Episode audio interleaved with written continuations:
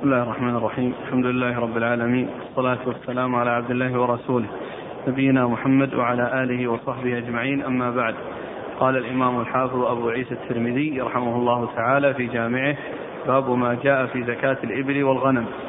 قال حدثنا زياد بن أيوب البغدادي وإبراهيم بن عبد الله الهروي ومحمد بن كامل المروزي. المعنى واحد. قالوا حدثنا ابن العوام عن سفيان بن حسين عن الزهري عن سالم عن أبيه رضي الله عنه أن رسول الله صلى الله عليه وعلى آله وسلم كتب كتاب الصدقة فلم يخرجه إلى عماله حتى قبض فقرنه بسيفه فلما قبض عمل به أبو بكر رضي الله عنه حتى قبض وعمر رضي الله عنه حتى قبض وكان فيه في خمس من الإبل شاة. وفي عشر شاتان وفي خمس عشرة ثلاث شياه وفي عشرين أربع شياه وفي خمس وعشرين بنت مخاض إلى خمس وثلاثين فإذا زادت ففيها ابنة لبون إلى خمس وأربعين فإذا زادت ففيها حقة إلى ستين فإذا زادت فجذعة إلى خمس وسبعين. فإذا زادت ففي ففيها ابنتا لبون إلى تسعين. فإذا زادت ففيها حقتان إلى عشرين ومائة. فإذا زادت على عشرين ومائة ففي كل خمسين حقة وفي كل أربعين ابنة لبون. وفي الشاء في كل أربعين شاة شاه إلى عشرين ومائة. فإذا زادت فشاتان إلى مئتين. فإذا زادت فثلاث شياه إلى ثلاثمائة شاة. فإذا زادت على ثلاثمائة شاة ففي كل مائة شاة. ففي كل ثلاثمائة شاة شاة ثم ليس فيها شيء حتى تبلغ أربعمائة. ففي كل ففي كل مائة شاة شاة. ثم ليس في كل شيء ثم ليس فيها شيء حتى تبلغ أربعمائة. ولا يجمع بين متفرق ولا يفرق بين مجتمع مخافة الصدقة وما كان من خليطين فإنهما يتراجعان بالسوية. ولا يؤخذ في الصدقة هرمة ولا ذات عيب. فقال الزهري إذا جاء المصدق قسم الشاء أثلاثا ثلث خيار وثلث أوساط وثلث شرار. وأخذ المصدق من الوسط ولم يذكر الزهري البقر. وفي الباب عن أبي بكر الصديق وبهز بن حكيم عن أبيه عن جده وأبي ذر وأنس رضي الله عنهم أجمعين. قال أبو عيسى حديث ابن عمر حديث حسن. والعمل على هذا الحديث عند عامة الفقهاء. وقد روى يونس بن يزيد وغير واحد عن الزهري عن سالم بهذا الحديث ولم يرفعوه. وإنما رفعه سفيان بن حسين. بسم الله الرحمن الرحيم. الحمد لله رب العالمين وصلى الله وسلم وبارك على عبده ورسوله نبينا محمد وعلى آله وأصحابه أجمعين. أما بعد فيقول الإمام أبو عيسى الترمذي رحمه الله في جامعة باب في زكاة الإبل والغنم. آه هذه الترجمة تتعلق بنوعين من أنواع بهيمة الأنعام وهي الإبل والغنم. وبهيمة الأنعام هي ثلاث أصناف الإبل والبقر والغنم. وهي التي تجب الزكاة في سائمتها. أما غيرها من الدواب والحيوانات فإنه لا زكاة فيها إلا إذا كانت معدة للتجارة فإنها تزكى زكاة تجارة. أما الزكاة للسوم وكونها سائمة فهذا مختص في بهيمة الأنعام التي هي الإبل والبقر والغنم. وزكاة الإبل آه لم تشرع آه من نوعها في جميع الأحوال وإنما شرعت من نوع آخر في بعض أحوالها وفي بعض أحوالها من نوع من جنسها ونوعها. فإذا كانت دون 25 فإنه يخرج عنها من جنس الغنم ولا يخرج عنها من من جنسها. وذلك لأن لأنه لو أخرج من جنسها لكان فيه مضرة على المالك يعني حيث يخرج من القليل آه، شيء من جنسه. ولو لم يخرج فيها قبل الخمسة والعشرين لفاتت المصلحة على الفقراء حيث يكون من كان عنده أربع وعشرون لا يكون عليه شيء. فجاءت الشريعة في التوسط بين هذا وهذا فلم يفرض على الغني أو على صاحب الإبل شيئا من نوعها شيء من نوعها فيحصل مضرة عليه ولم يخلى ما دون الخمس والعشرين من أن يكون فيه زكاة فتفوت المصلحة على الفقراء فجاءت الشريعة بأن يفرض فيها من غير جنسها الذي هو الغنم.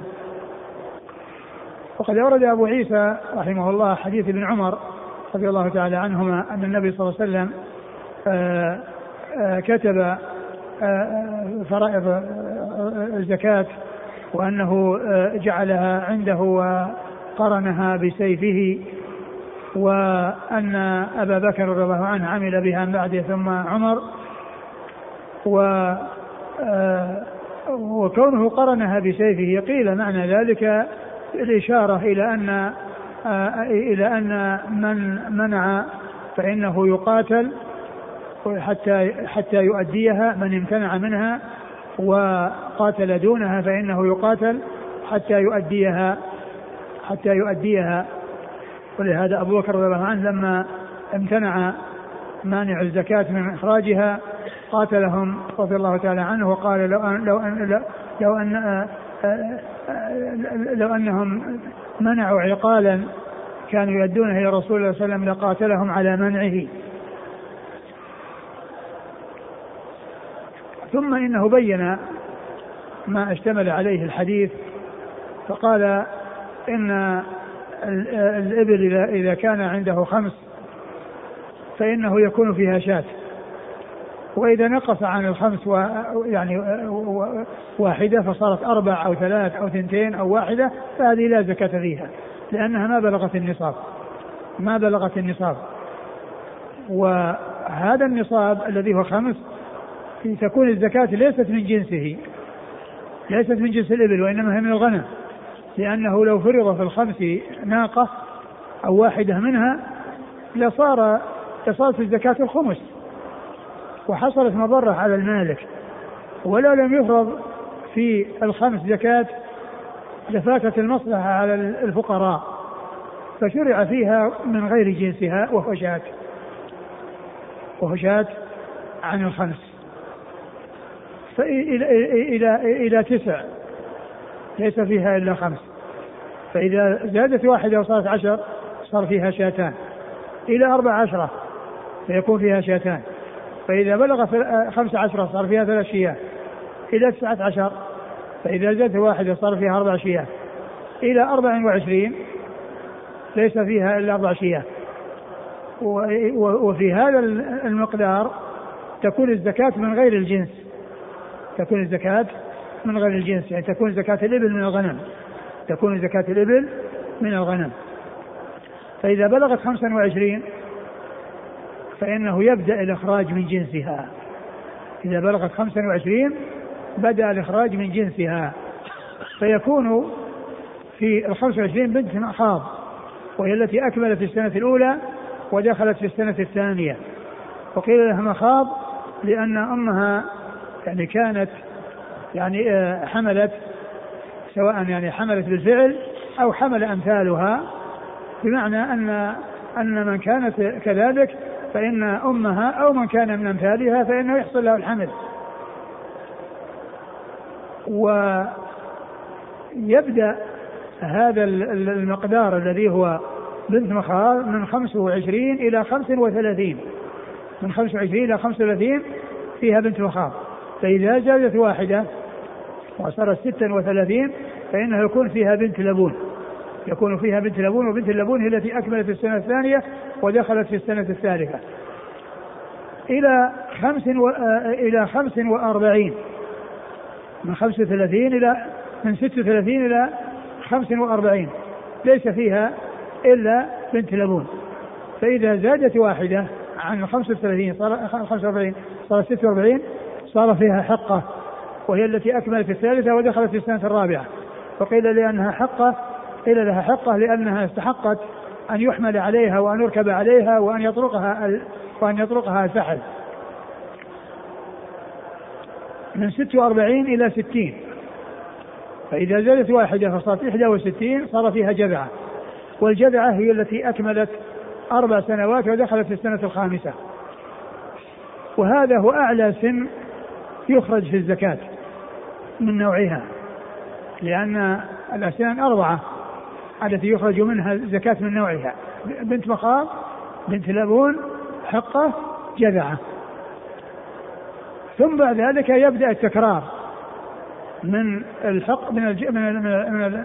من البنت اللبون وبنت المخاض والجذعة اللي في الوسط لأن الأول والأخير ما يتكرر اللي هو بنت المخاض والجذعة. ما يحصل تكرر فيها وإنما يحصل تكرر للنوعين اللذين في الوسط وهما بنت اللبون والحقة. ولهذا فإن الزكاة آه، أعلى سن فيها يخرج هو الجذعة التي أكملت السنة الرابعة ودخل ودخلت في الخامسة. وهذه الأنواع كلها لا تجزي في الزكاة في, في الأضحية والهدي. لأن أقل سن يجزي في الأضحية والهدي الثنية التي أكملت الخامسة ودخلت السادسة. التي أكملت الخامسة ودخلت السادسة. هذا هو الذي يجزي ولهذا كانت ال ال الأنواع التي تخرج الزكاة كلها دون هذا السن الذي يجزي في الأضحية والهدي. وذلك أن الزكاة أو أن إبل الصدقة تنمى فكانت فرضت على هذا النحو وعلى من هذه الأنواع التي هي صالحة للنماء. ما تكون كبيرة يعني آه، آه، نماؤها ما يكون مثل تنميتها ما, ما يكون لا يكون مثل تنمية الصغيرة وإنما صارت الأسنان التي تخرج في الزكاة من الإبل كلها هذه الأسنان الأربعة التي هي دون الثنية وهي التي تجزئ في الهدي والأضحية. فإذا زادت واحدة على الستين فإنه يكون فيها بنت لبون. يبدأ التكرر من النوع الثاني الذي هو بنت اللبون. من واحد وستين إلى خمس وسبعين. فإذا زادت واحدة صار فيها حقتان. يتكرر النوع الثالث. حقتان إلى تسعين. آه، من ست وسبعين إلى تسعين. يكون فيها من من من من من, من 61 من 61 إلى 76 إلى 75 هذه يكون فيها بنت لبون. ثم من خمس 61 فيها جذعة. نعم. إلى إلى خمس إلى 75 جذعة. فإذا زادت واحدة وصار 76 صار فيها بنت لبون. صار فيها بنت لبون. إلى 90 فيكون فيها بنت لبون. فإذا زادت واحدة وصارت 61 صار فيها حقتان. حقتان. تكرر النوع الثالث. إلى 20 و100 فليس فيها إلا حقتان. فإذا زادت واحدة فإنه يكون فيها آآ آآ آآ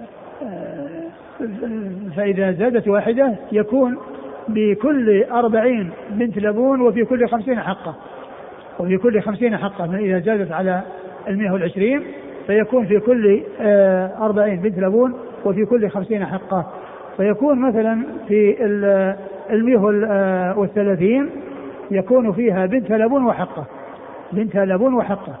وإذا صارت 140 صار فيها حقتان وبنت لبون. و150 فيها ثلاث حقاق.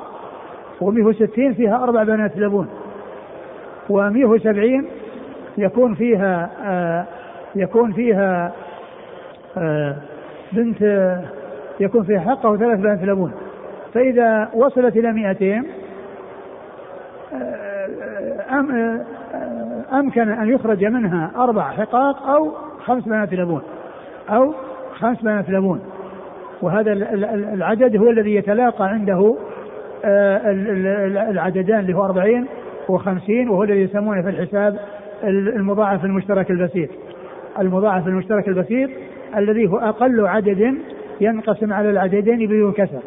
أقل عدد ينقسم على العددين بدون كسر آه هو مئتان هو مئتان. يعني ينقسم على أربعين وعلى خمسين. وهكذا يستمر. كل ما يعني آه في كل أربعين آه بنت لبون وفي كل خمسين حقة. هذه هي هي الزكاة بالنسبة للإبل كما جاءت في حديث عبد الله بن عمر وكما جاءت أيضا في حديث أنس الذي في صحيح البخاري الذي آه، آه، فيه بيان مقادير آه، الصدقة التي فرضها الله على رسوله صلى الله عليه وسلم وبينها رسول الله صلوات الله وسلامه وبركاته عليه. أما الغنم فإنه لا زكاة فيها حتى تبلغ أربعين.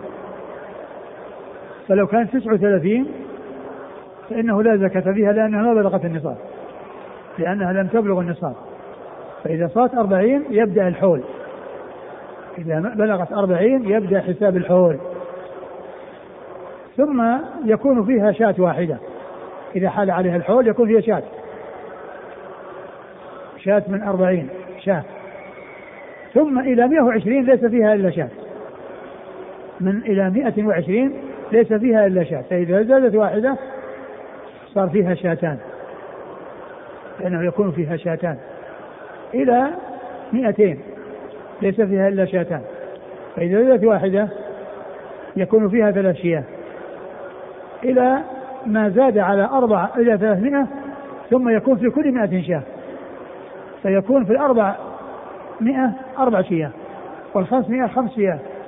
والألف عشر شياه وهكذا. ويكون أكبر أكبر وقت بالنسبة للإبل بالنسبة للغنم ما بين 201 إلى 399 من 201 إلى 399 ليس فيها إلا ثلاث شياه فإذا زادت واحدة على 399 وصارت 400 يكون فيها أربع شياه وفي الخمسمائة خمس شياه والستمائة ست شياه وهكذا. هذه هي الزكاة بالنسبة للغنم. إيش بعده في الحديث؟ ولا يجمع بين متفرق. والخلطة تصير المال المالين كالمال الواحد. ولو كانت الأعيان متميزة. يعني ليس بلازم أن تكون الخلطة مشاعة بأن يكون كل واحد ما يعرف آه، أعيان غنمه لأنها آه، آه، مشاعة بل حتى إذا كانت متميزة بأن يكون هذا له عشرين وهذا له عشرين. هذا له عشرين وهذا له عشرين وهذا يعرف العشرين له وهذا يعرف العشرين له بأعيانها. فإنه يعني يكون تخرج الزكاة تخرج الزكاة من المجموع ويرجع الذي لم يؤخذ الذي لم يؤخذ الذي أخذ منه أخذ منه على الذي لم يؤخذ منه بحصته. بحصته. فمثلا إذا كانت أربعين هذا لعشرين وهذا لعشرين. وأخذ واحدة من أحد الشريكين. فصارت يعني آه، آه، غنمه الساعة عشر أخذ منها واحدة. وذاك بقيت العشرين ما أخذ منها شيء. فإن الذي أخذ منه شاة يرجع إلى الثاني بنصف قيمة شاة. يرجع إلى صاحبه بنصف القيمة. لأن الخلطة تصير المالين كالمال الواحد. وإن كان لو فرق ما يبلغ نصاب لكنه بجمعه صار نصابا. فلا يفرق بين مجتمع ولا يجمع لا يجمع بين متفرق ولا يفرق بين مجتمع خشية الصدقة. فإذا كان هذا لعشرين وهذا لعشرين إذا حال الحول وجاء المصدق ما يعزل هذا غنمه يصير عشرين على حدة وهذا عشرين على حدة. فتبقى على ما هي عليه. يعني آه، تبقى على ما هي عليه. ما يجعل هذا عشرين على حدة وهذا عشرين على حدة حتى يأتي العامل ويجد هذا ما بلغ نصاب وهذا ما بلغ نصاب. فإذا كانت إنها مختلطة ومجتمعة فإنه يخرج منها شاة واحدة والذي أخذت منه الشاة يرجع إلى الذي لم يؤخذ من غنمه شيء بحصته أي بنصف آه، قيمة الشاة. لا وكذلك أيضا لو كان كل واحد له أربعين. يعني آه آه، آه، كل واحد له أربعين. وكان كل واحد يرعى غنما على حدة. ولما جاء المصدق اجتمعوا الثلاثة حتى يكون مجموع ما عندهم 120 فلا يكون عليهم إلا شاة واحدة. فلا يفرق بين المجتمع ولا يجمع بين المتفرق خشية الصدقة. فهؤلاء الذين كان كل واحد له أربعين على حدة يجتمعون مع بعض إذا جاء المصدق ويقول لهم خلطاء ثم يأخذ منهم شاة واحدة. فليؤخذ منهم ثلاث شياه لأن كل واحد يؤخذ منه شاة. والجمع بينها يفوت الحق للفقراء فلا يكون على الثلاثة إلا شاة واحدة. فلا يجمع فلا يجمع بين متفرق ولا ولا يفرق بين مجتمع خشية الصدقة. ولا يجمع بين مثل لو كان أحدهم له واحد والثاني له واحد فصارت 202 يكون فيها ثلاث شياه فإذا جاء مصدق كل واحد عزل آه، نصيبه على حدة. هذا ميه هذا ميه واحد وهذا ميه واحد فيكون هذا على شاة وهذا على شاة. ثم تفوت شاة واحدة بسبب هذا العزل وهذا التمييز. ولا يجمع بين المتفرق ولا يفرق بين المجتمع خشية الصدقة. وما كان نعم. وما كان من خليطين فإنهما يتراجعان بينهما بالسوية. ما كان من خليطين ثم أخذت الزكاة من أحدهما فإنهما يتراجعان بالسوية. بمعنى أن الذي أخذت منه الشاة يرجع إلى صاحبه بنصف قيمة الشاة. هذا إذا كان العدد متساويا. إذا كان العدد متساويا هذا عشرين وهذا عشرين.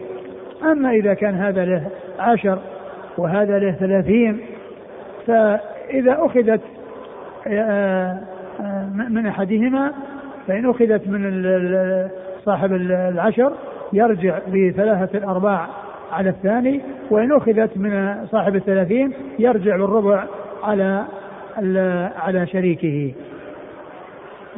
وما كان من فإنهما يتراجعان بينهما بالسوية. يعني على قدر على قدر المالين كل زكاته على قدر ماله. فإذا أخذت من أحدهما رجع على صاحبه بمقدار نصيبه. نعم. ولا يؤخذ في الصدقة هرمة. ولا يؤخذ في الصدقة هرمة. وهي الكبيرة التي آه، آه، بلغت سن الهرم. فلا يؤخذ فيها هرمة. ولا ذات عيب التي هي معيبة يعني بأن تكون يعني آه، عرجة أو تكون يعني فيها عيب لا يلحقها بمثيلاتها لا يلحقها بمثيلاتها. فما كان عيبا في البيع والشراء فإنه كذلك يكون معيبا فيما يتعلق بالنسبة للزكاة. فلا يخرج تخرج الزكاة من هذا النوع. وإنما تخرج الزكاة من أوساط المال. تخرج الزكاة من أوساط المال فلا تؤخذ من أعلاه ولا من أدناه وإنما تؤخذ من وسطه. بحيث يعني يكون المال أقساما ثلاثة هو جيد ومتوسط ورديء فإن الزكاة تؤخذ من المتوسط فلا تؤخذ من الأعلى ولا تؤخذ من الأدنى. نعم. قال حدثنا زياد بن أيوب البغدادي. زياد بن أيوب البغدادي ثقة أخرج حديثه البخاري وأبو داود والترمذي والنسائي. البخاري وأبو داود والترمذي والنسائي. وإبراهيم بن عبد الله الهروي. وإبراهيم بن عبد الله الهروي صدوق. صدوق أخرج له الترمذي وابن ماجه. الترمذي وابن ماجه. ومحمد بن كامل ومحمد بن كامل المروزي وهو ثقة أخرجه الترمذي والنسائي. ثقة أخرجه الترمذي والنسائي. المعنى واحد عن ابن العوام. عن ابن العوام عباد بن العوام ثقة أخرجه أصحاب الكتب الستة. عن سفيان بن حسين. عن سفيان بن حسين وهو صدوق ثقة في غير الزهري. ثقة في غير الزهري. ثقة في غير الزهري أخرج حديثه. البخاري تعليقا ومسلم في المقدمة وأصحاب البخاري تعليقا ومسلم في المقدمة وأصحاب السنن. وهنا من رواية عن الزهري. وهذا من رواية عن الزهري الذي في روايته ضعف. ولكن آه ولكنه توبع تابعه سليمان بن حرب. تابعه سليمان بن حرب وهو الذي وصل الحديث واحسنه إلى رسول الله صلى الله عليه وسلم. وقد خالفه غيره فلم يسندوه وأرسلوه. ومعلوم أن آه، يعني هذا هذه المتابعة آه، معتبرة. وأيضا حديث أبي بكر رضي الله عنه الذي رواه عن أنس بن مالك الذي رواه البخاري في صحيحه هو مثل هذا التقسيم. ومثل هذا التوزيع الذي جاء في هذا الحديث. ثم أيضا المرسل ثم أيضا المرسل هو في حكم المرفوع لأن مثل هذه الأعداد ومثل هذه المقادير التي هي من كذا إلى كذا ما تأتي من قبل الرأي. ما تأتي من قبل الرأي. يعني كونه من من كذا إلى كذا ومن كذا إلى كذا ثم آه، مع التفاوت آه، بين آه، مقدار ومقدار فالحاصل ان أن أن الحديث صحيح مرفوع لأن لسفيان بن حسين هذا متابع وأيضا له شاهد يعني في صحيح البخاري مثل ما جاء في هذا الحديث من هذا التقسيم وهذا التوزيع الذي جاء في الحديث. نعم. عن الزهري ومحمد بن مسلم بن عبيد الله بن شهاب الزهري ثقة فقيه أخرج له أصحاب كتب الستة. عن سالم. عن سالم بن عبد الله بن عمر وهو ثقة أخرجه أصحاب كتب الستة. عن أبيه عبد الله بن عمر رضي الله عنهما وهو أحد العباد الأربعة من الصحابة وأحد السبعة المعروفين بكثرة الحديث عن النبي صلى الله عليه وسلم. قال ولم يذكر الزهري البقر. نعم ولم يذكر الزهري البقر. يعني ما جاء الإبل والغنم. قال وفي الباب عن أبي بكر الصديق. أبو بكر الصديق عبد الله بن أبي قحافة عبد الله بن عثمان رضي الله تعالى عنهما وهو خليفة رسول الله صلى الله عليه وسلم أول الخلفاء الراشدين الهادي المهديين صاحب المناقب الجمة والفضائل الكثيرة وحديثه عند أصحاب الكتب الستة. وبهز بن حكيم عن أبيه عن جده. وبهز بن حكيم عن أبيه عن جده. وبهز هو صدوق أخرج حديثه البخاري تعليقا وأصحاب السنن عن أبيه البخاري تعليقا نعم وأصحاب السنن عن أبيه وهو صدوق وهو صدوق أيضا أخرجه البخاري تعليقا وأصحاب السنن عن جده معاوية بن حيدة وهو وهو صحابي أخرجه البخاري تعليقا وأصحاب السنن وأبي ذر. وأبي ذر رضي الله تعالى عنه هو جندب بن جنادة أخرج حديثه أصحاب الكتب الستة. وأنس. وأنس بن مالك رضي الله عنه خادم رسول الله صلى الله عليه وسلم وأحد السبعة المعروفين بكثرة الحديث عن النبي صلى الله عليه وسلم. قال أبو عيسى حديث ابن عمر حديث حسن والعمل على هذا الحديث عند عامة الفقهاء وقد روى وقد روى يونس بن يزيد وغير واحد عن عن الزهري عن سالم بهذا الحديث ولم يرفعوه وإنما رفعه سفيان بن حسين. آه يونس بن يزيد هو الأيلي وهو ثقة أخرجه أصحاب كتب الستة.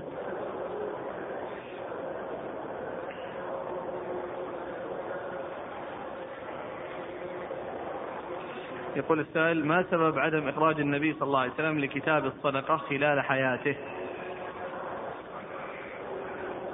الله أعلم.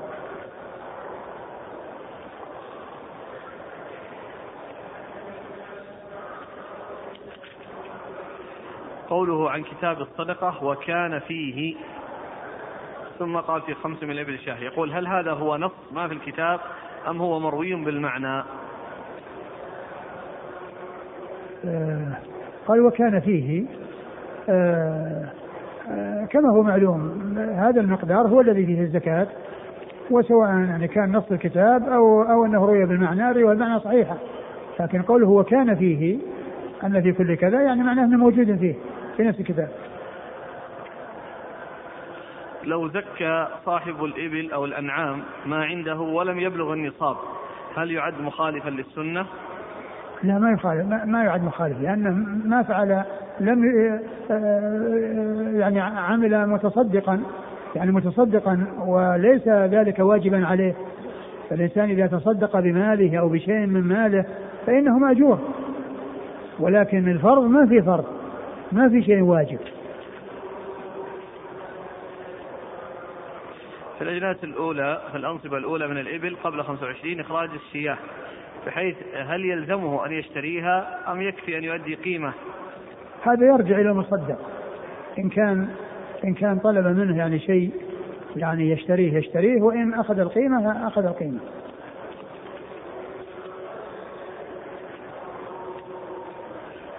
يقول هل تعد السخلة في العدد؟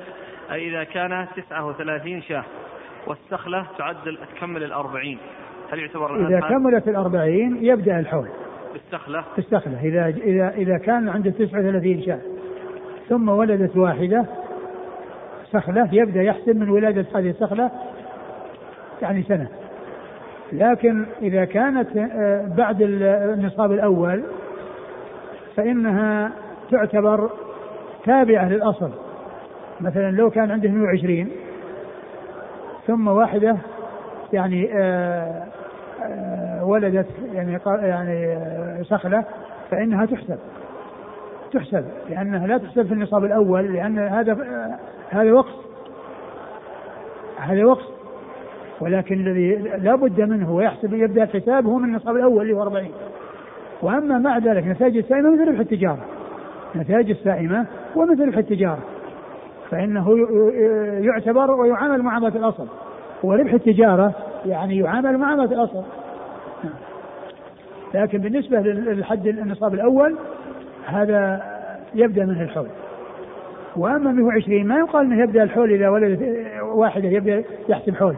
الحول حاصل من حين بلغت أربعين. فنتاج السائمة تابع للأصل فهو مثل ربح التجارة. ربح التجارة يزكى تبعا للأصل ونتاج السائمة يزكى تبعا للأصل إذا كان قد آه، حال الحول على النصاب الذي هو أدنى شيء. نعم. هل الزكاة تؤخذ من الذكر أم من الأنثى أم المسألة بالخيار؟ لا لا تؤخذ من من الإناث. تؤخذ من الإناث. لأن لأنها تنمى وتستولد.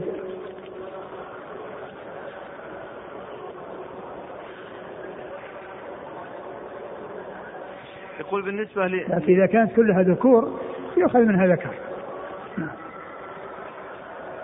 يقول بالنسبة لزكاة الشريكين كيف تؤخذ الزكاة ولم يبلغ أحدهما النصاب؟ كما مثلتم عشرين وعشرين. لأن الخلطة صيرت المالين كالمال الواحد. لأن الخلطة صيرت المالين كالمال الواحد. فصار اجتماع هذه الغنم في في مراحها وفي سقيها وفي سرحها صارت بمثابة المال الواحد. وإن لم تبلغ نصاب لكل واحد منهم. ولهذا قد آه، يكون كل واحد له أربعين وهذه الخلطة ما يكون عليهم فيها إلا شاة وقد يكون كل واحد له عشرين ثم إذا جمعت يكون كل واحد يكون كلهم ليس عليهم إلا شاة. الشارح ذكر أن الذي تابع سفيان بن حسين هو سليمان بن كثير. سليمان كثير نعم سليمان سليمان كثير نعم صح. سليمان كثير وليس سليمان بن حرب. سليمان بن حرب متأخر عن سليمان بن كثير.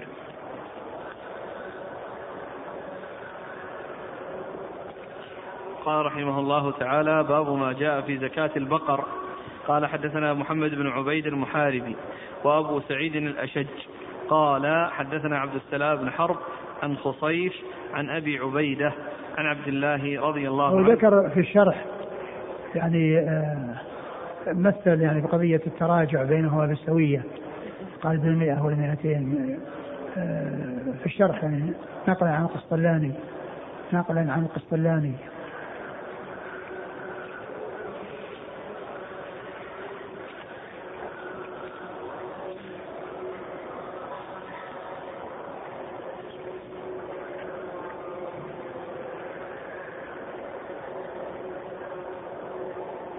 يقول فلو كان لكل منهما عشرون شاة رجع الخليط على خليطه بقيمة نصف شاه لا بنصف شاه لأنها غير مثلية. ولو كان لأحدهما مئة وللآخر مئة فأخذ الساعي الشاتين الواجبتين من صاحب المئة رجع بثلث قيمتها أو من صاحب الخمسين رجع بثلثي قيمتهما. يعني الثانية خمسين ليست مئة فلو كان لأحدهما مئة والثاني خمسين. فلو كان لأحدهما 100 والثاني 100 كلمة الثاني 100 هذه ما تستقيم لأن التفصيل فيما بعد بين 150 وليس بين 100 و100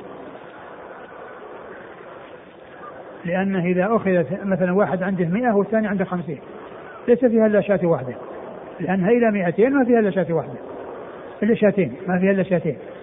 فلو أخذت من صاحب المئة فإنه يرجع بالثلث على صاحب الخمسين. ولو أخذت الشاتان من الخمسين رجع بالثلثين على صاحب المئة. لأن كلا على حسب نسبته. هذا صاحب المئة عنده الثلثين وصاحب الخمسين عنده الثلث. فلو أخذت الشاتان من صاحب الخمسين من صاحب المئة رجع بثلثهما على صاحب الخمسين. ولو أخذت الشاتان من صاحب الخمسين رجع بالثلثين على صاحب المئة. فالثاني الذي هو صحح يقول ولو كان لأحدهما مئة وللآخر خمسين نعم إن صحح ولو كان لأحدهما مئة وللآخر خمسين نعم نعم. فأخذ الساعي الشاتين الواجبتين من صاحب المئة رجع بثلث قيمتها أو من صاحب الخمسين رجع بثلثي قيمتهما نعم. أو من كل واحد شاة رجع صاحب المئة بثلث قيمة شاته نعم. وصاحب الخمسين بثلثي قيمة شاته. نعم. كذا في إرشاد السائل القسطلاني. نعم. قال رحمه الله تعالى باب ما جاء في زكاة الإبل. قال حدثنا محمد بن عبيد المحاربي. ها؟ باب ما جاء؟ في زكاة البقر. نعم. قال حدثنا محمد بن عبيد المحاربي وأبو سعيد الأشج. قال حدثنا عبد السلام بن حرب عن خصيف عن أبي عبيدة عن عبد الله رضي الله عنه. عن النبي صلى الله عليه وسلم أنه قال في ثلاثين من البقر تبيع أو تبيعة وفي كل أربعين مسنة. وفي الباب عن معاذ بن جبل قال أبو عيسى هكذا رواه عبد السلام بن حرب عن خصيف وعبد السلام ثقة حافظ. وروى شريك هذا الحديث عن خصيف عن أبي عبيدة عن أبيه عن عبد الله. وأبو عبيدة بن عبد الله لم يسمع من عبد الله.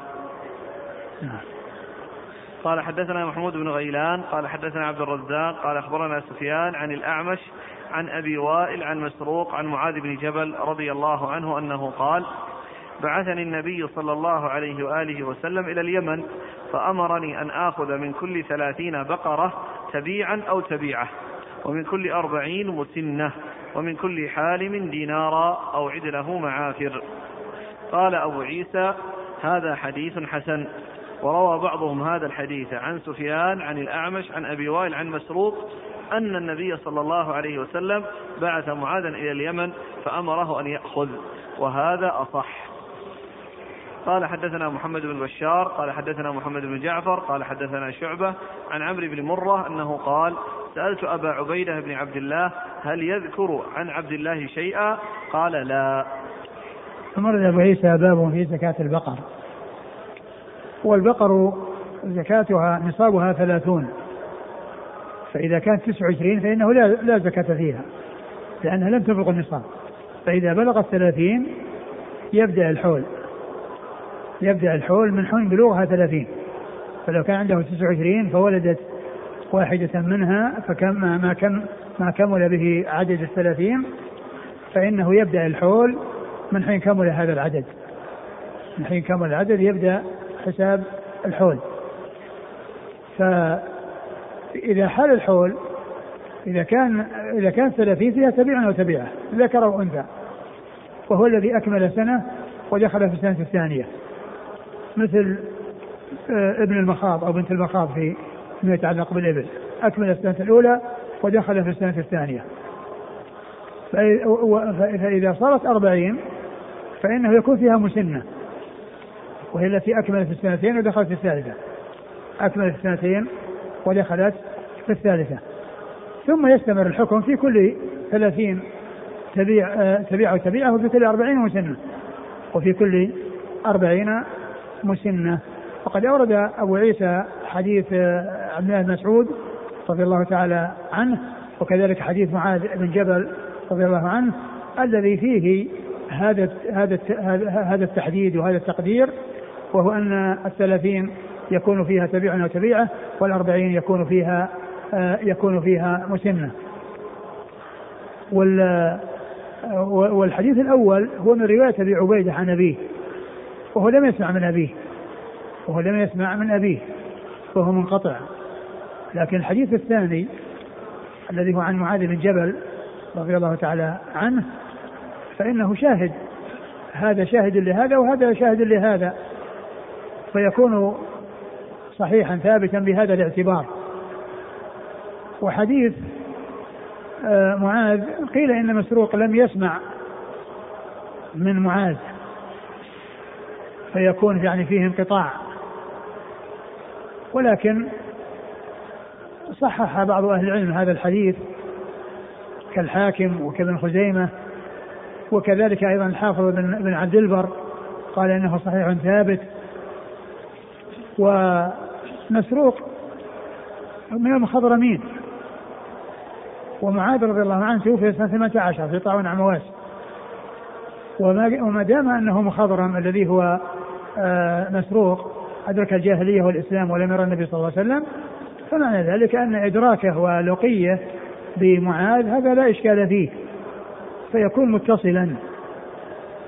والعلماء عولوا على هذين الحديثين فيما يتعلق بزكاة البقر وأنها تكون على هذا التقدير وهذا التحديد في الثلاثين تبيع أو تبيعة وفي ال ال الأربعين مسنة وهكذا في كل ثلاثين. فإذا وصلت 120 عند ذلك يتساوى إن شاء أن يخرج أربعة تبابيع أو يخرج ثلاث مسنات. وهو الذي يلتقي عنده العددان الذي هو يسمى في الحساب المضاعف المشترك البسيط. نعم. قال حدثنا محمد بن عبيد المحاربي. لا شوف المتن. الأول. إيه؟ في ثلاثين من البقر تبيع أو تبيعة. نعم. هنا قيل له تبيع لأنه يتبع أمه. قيل له تبيع أو تبيعة لأنه يتبع أمه. نعم. ما تم له سنة. ما تم له سنة ودخل السنة الثانية. وهنا مخير بين الذكر والأنثى. نعم. وفي كل أربعين مسنة. وفي كل أربعين مسنة آه، آه، التي أكملت السنتين ودخلت الثالثة. نعم. أما مسن لا. لا مسنة بس. وفي الحديث الثاني أمرني أن آخذ من كل ثلاثين بقرة تبيعا أو تبيعة. ومن كل أربعين مسنة ومن كل حال دينارا أو يعني هذا في الجزية. الجزية لأهل الكتاب. يعني كل حالم يعني كل محتلم لأن الزكاة تؤخذ من من المحتلمين من من البالغين فمن كل حالم دينارا يعني جزية. وهذا خارج عن محل الشاهد عن محل الزكاة. لكن الحديث مشتمل على مقدار الجزية ومقدار الزكاة في البقر. نعم. أو عدله معافر. أو عدله معافر يعني عدل الدينار معافر اللي هو اللي هو ثياب. يقال لها المعافرية نسبة إلى قبيلة. يعني معروف يعني معروفين بصناعتها. قال حدثنا محمد بن عبيد المحاربي. محمد بن عبيد المحاربي صدوق أخرج له أبو داود والترمذي والنسائي. أبو داود والترمذي والنسائي. وأبو سعيد الأشج. وأبو سعيد الأشج عبد الله بن سعيد الأشج وهو ثقة أخرج له. أصحاب الكتب. أصحاب الكتب الستة. عن عبد السلام بن حرب. عبد السلام بن حرب ثقة أخرج له. أصحاب الكتب. أصحاب الكتب الستة. عن خصيف. خصيف بن عبد الرحمن وهو صدوق سيء الحفظ أخرج له. أصحاب السنن. أصحاب السنن. عن أبي عبيدة. عن أبي عبيدة بن عبد الله وهو ثقة أخرجه أصحاب الكتب الستة. عن عبد الله. عن عبد الله بن مسعود رضي الله تعالى عنه وهو صحابي أخرجه أصحاب الكتب الستة. قال وفي الباب عن معاذ بن جبل. معاذ بن جبل رضي الله عنه أخرج حديثه أصحاب الكتب الستة. قال أبو عيسى هكذا رواه عبد السلام بن حرب عن خصيف وعبد السلام ثقة حافظ. وروى شريك هذا الحديث عن خصيف عن أبي عبيدة عن أبيه عن عبد الله. يعني فيه زيادة عن أبيه وهي خطأ لأن أبوه هو عبد الله. أبوه عبد الله فكلمة عن أبي عبيدة عن أبيه عن عبد الله أبوه هو عبد الله. فكلمة عن أبيه هذه آه، زيادة خطأ. شريك. شريك هو بن عبد الله النخعي الكوفي القاضي. وهو صدوق اختلط ثم ولي القضاء وحديث أخرجه البخاري تعليقا ومسلم وأصحاب السنة. قال حدثنا محمود بن غيلان. محمود بن غيلان الدمشقي ثقة أخرجه أصحاب الكتب الستة إلا أبا داود. عن عبد الرزاق. عبد الرزاق بن همام الصنعاني اليماني ثقة أخرجه أصحاب الكتب الستة. عن سفيان. عن سفيان وهو سفيان الثوري سفيان بن سعيد المسروق الثوري. ثقة فقيه أخرجه أصحاب الكتب الستة. عن الأعمش عن الأعمش سليمان بن مهران الكاهلي الكوفي ثقة أخرجه أصحاب الكتب الستة.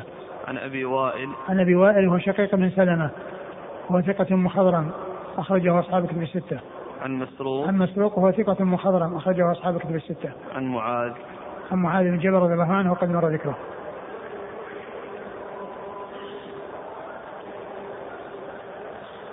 قال أبو عيسى هذا حديث حسن وروى بعضهم هذا الحديث عن سفيان عن الأعمش عن أبي وائل عن مسروق أن النبي صلى الله عليه وسلم بعث معاذا إلى اليمن. يعني ف... فيكون مرسل.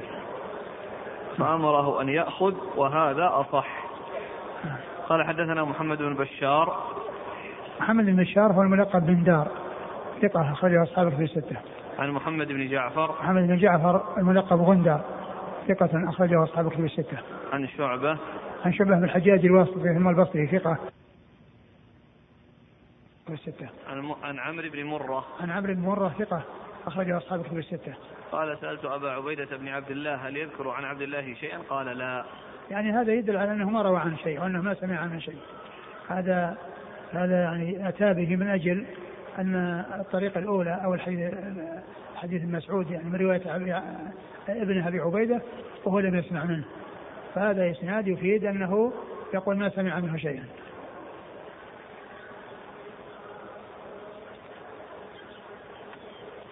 يقول السائل لو كان لرجل ثلاثين بقرة يجعلها يجعلها لبيع الحليب فهل يزكي ويزكي ويزكي هذا المال الناتج عنها فهل يزكيها هي أيضا؟ إذا كان يعلفها فإنه لا زكاة فيها. إذا كان يعلفها أكثر الحول فإنه لا زكاة فيها. وإن كانت سائمة أكثر الحول فإنه يزكيها سواء حلبها أو ما حلبها. فيصير الزكاة عليها وعلى المال الناتج عنها إن إن كانت لا هذا هذا الحليب هذا إذا كان أنها يبيع. إذا كان يبيع ويشتري يبيع فيه وأنه يعني منميه. وأما إذا كان يحلب ويبيع ويأكل خلاص انتهى. لكن إذا كان أنه موجود هذا الحليب الذي يبيع فيه و يعني فهذا يزكى إذا حال عليه الحول. يعني يزكى المال الذي حال عليه الحول. طبعا الحليب ما هو ما هو, ما هو باقي لكن الباقي قيمته. إذا إذا رصدت وحفظت ولم يستهلكها. فأنت تزكى زكاة نقود. أو زكاة عروض تجارة. نعم. هذا يسأل عن الجاموس. هل هو ملحق بالبقر بنفس الأحكام؟ نعم.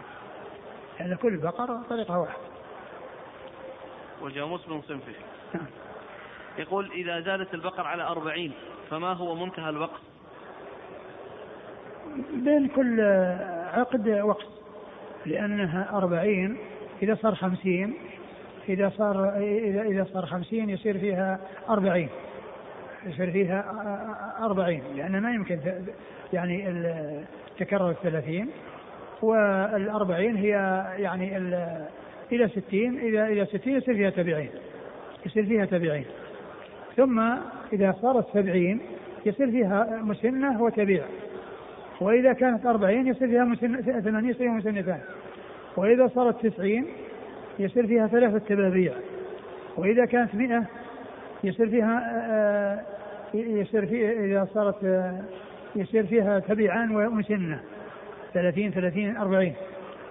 وإذا كانت مثلا مئة وعشرة مئة وعشرة يصير فيها آه، آآ تبيعان وحقة اللي هي ومسنة. تبيعان ومسنة. يصير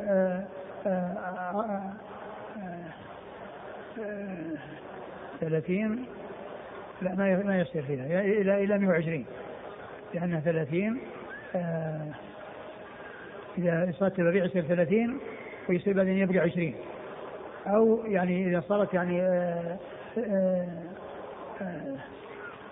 مسنتان لا يصير فيها مسنتان وتبيع نعم. مسنتان وتبيع نعم. يصير إذا أكبر وقت من 40 إلى 60 نعم من 40 إلى 60 هذا أكبر وقت. صح.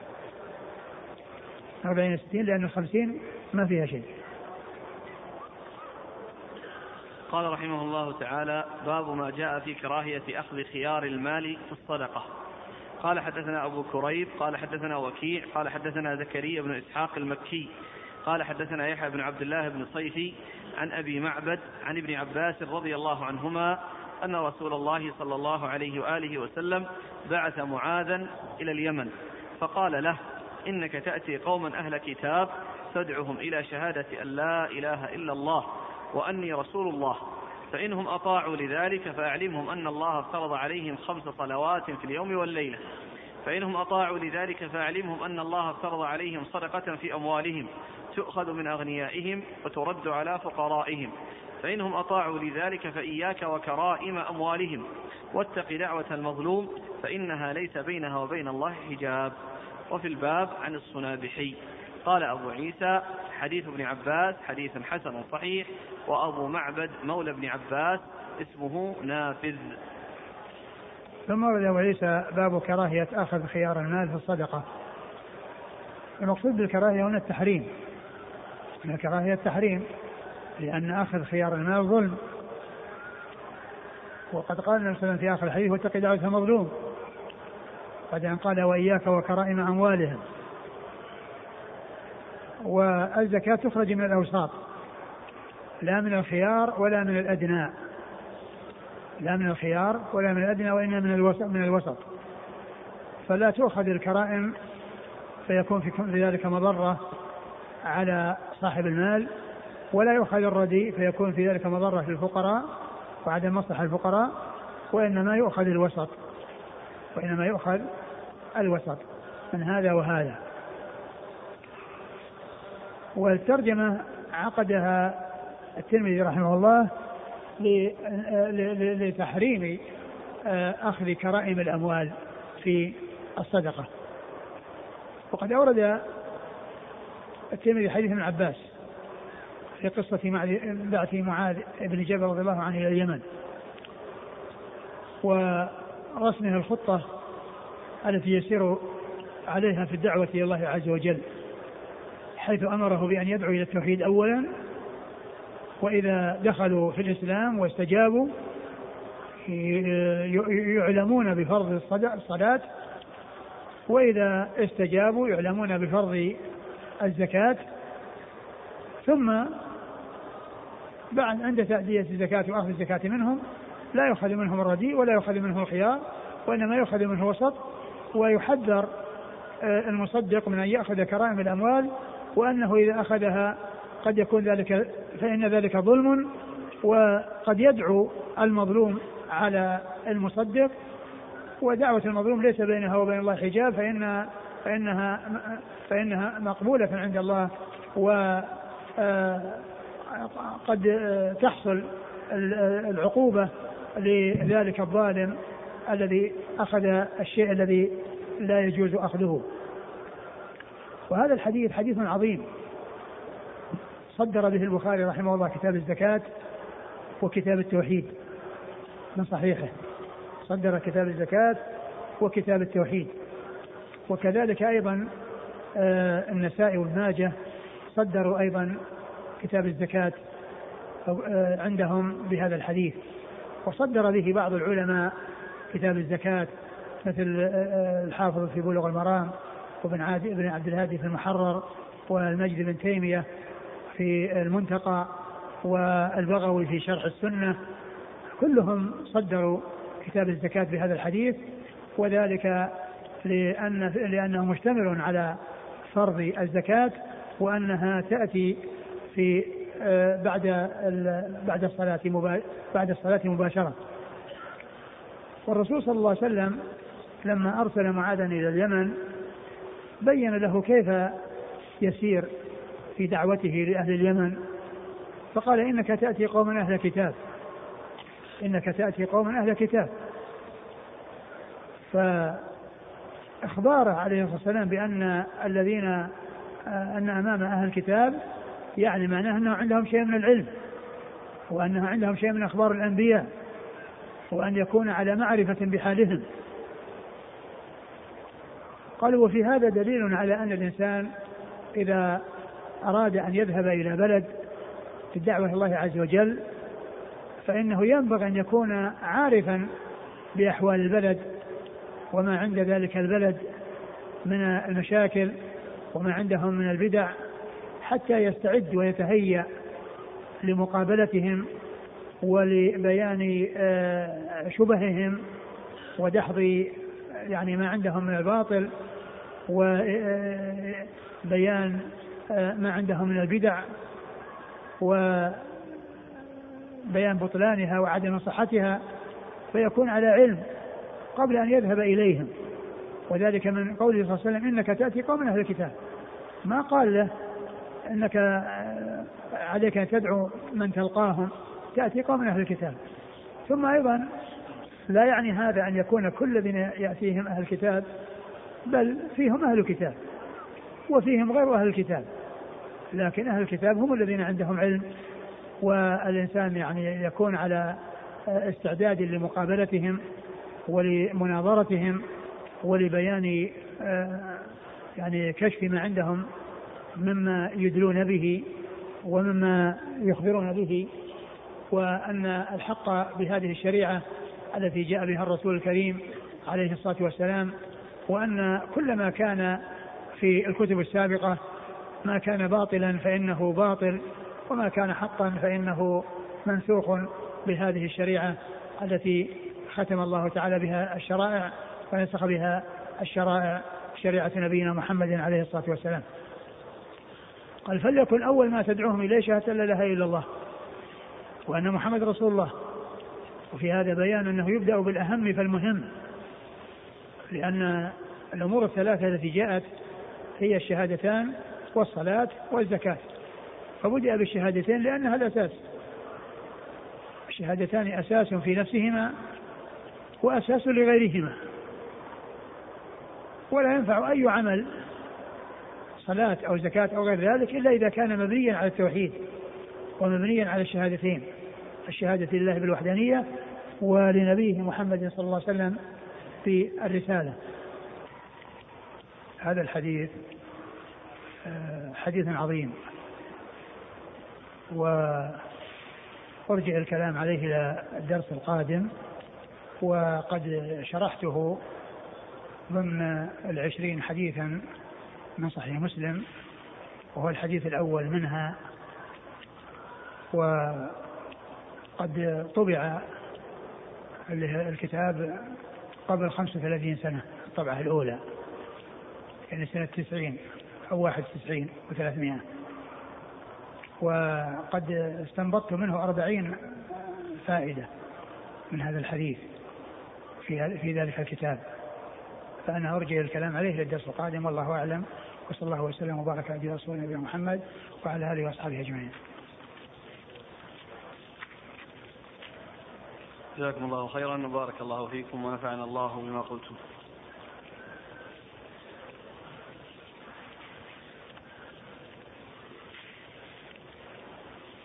يقول السائل من وجب عليه سن في إبل في الإبل وليس عنده ما وجب عليه؟ مثلا وجب عليه جذعة وليس عنده الجذعة فماذا يفعل؟ ورد يعني في بعض الأحاديث أنها أنه يعني آه، يأخذ السن الأدنى ويضيف إليه عشرين درهما نعم. يقول هل الإبل والبقر والغنم المعلوفة في المزرعة ليس عليها شيء مهما بلغت؟ نعم. إذا كانت تعلف أكثر الحول فإنه لا زكاة فيها ولو بلغت. ما بلغت في الكثرة. لأن لأن الزكاة إنما هي السائمة وهي التي ترعى. وأما التي يعلفها صاحبها فإنه لا زكاة فيها إذا كانت معدل التجارة فإنها زكاة زكاة عروض التجارة.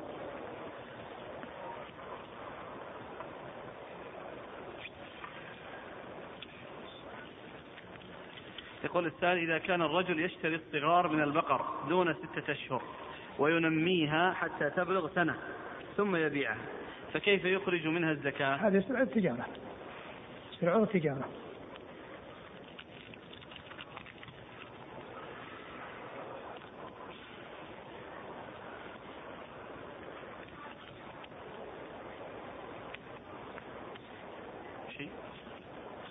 يقول السائل شخص لديه دار مؤجرة بمبلغ 9000 ريال في السنة ويقبض الأجار شهريا. مع العلم بأنه يصرفه على نفسه وأولاده فور استلامه للمبلغ؟ هل عليه زكاة؟ ليس فيه زكاة. لا زكاة في مال حتى يحول عليه الحول. فإذا قبض الأجرة واستغنى عنها وحال عليه الحول زكاها. وإن كان قبضها وأكلها فإنه لا زكاة فيها يقول هل هناك فرق في زك... آه، هل هناك فرق في زكاة النقود التي أصلها ذهب والتي أصلها فضة؟ ما في فرق. الناس يعني لا يبحثون عن أصول الذهب ولا أصول الفضة وإنما يعتبرون هذا الورق الذي هو العملة التي يحصل البيع والشراء فيها. فالتقابض لا بد منه والتفاضل لا مانع منه لا بأس به. التقابض لا بد منه والتفاضل لا بأس به جائز لأنها تعتبر أجناس. وقد قال النبي صلى الله عليه وسلم إذا اختلفت الأجناس فبيعوا كيف شئتم إذا كان يدا بيد. إذا اختلفت الأجناس فبيعوا كيف شئتم إذا كان بيد بيد وليس عندما يشتري يعني أي عملة من العمل لا ينظر إلى أصلها هل هي أصلها ذهب أو فضة. يشتري هذه العملة الورقية التي هي الآن آه، هي القوة الشرائية فيها التي يذهب الإنسان إلى السوق. ويشتري ما يريد بهذه الأوراق فإنه يبيع بعضها ببعض ولا ينظر إلى أصلها من الذهب والفضة هل هي ذهب أو فضة. من حيث الزكاة. يعني نقوم الآن الريالات بالفضة. إحنا الآن عندنا ورق. نقومه. لا إذا كان عندنا ورق إذا كان عندنا ورق هذا يحتاج إلى النصاب أول. أول شيء مقدار النصاب. نصاب إيش؟ نصاب الفضة؟ لا نصاب الورق. نصاب الورق كيف نعرف أنه بلغ نصاب؟ معلوم أن الزكاة هي من الفضة والفضة مثلا ست يعني ست ست وسبعين ست وخمسين. ريال فضي سعودي. فضي نعم. قيمتها من الورق هو النصاب. قيمتها من الورق هو النصاب. هو السائل يقول ليش تقومونه فضة؟ ما لا أنا أنا الكلام اللي راح في البيع والشراء.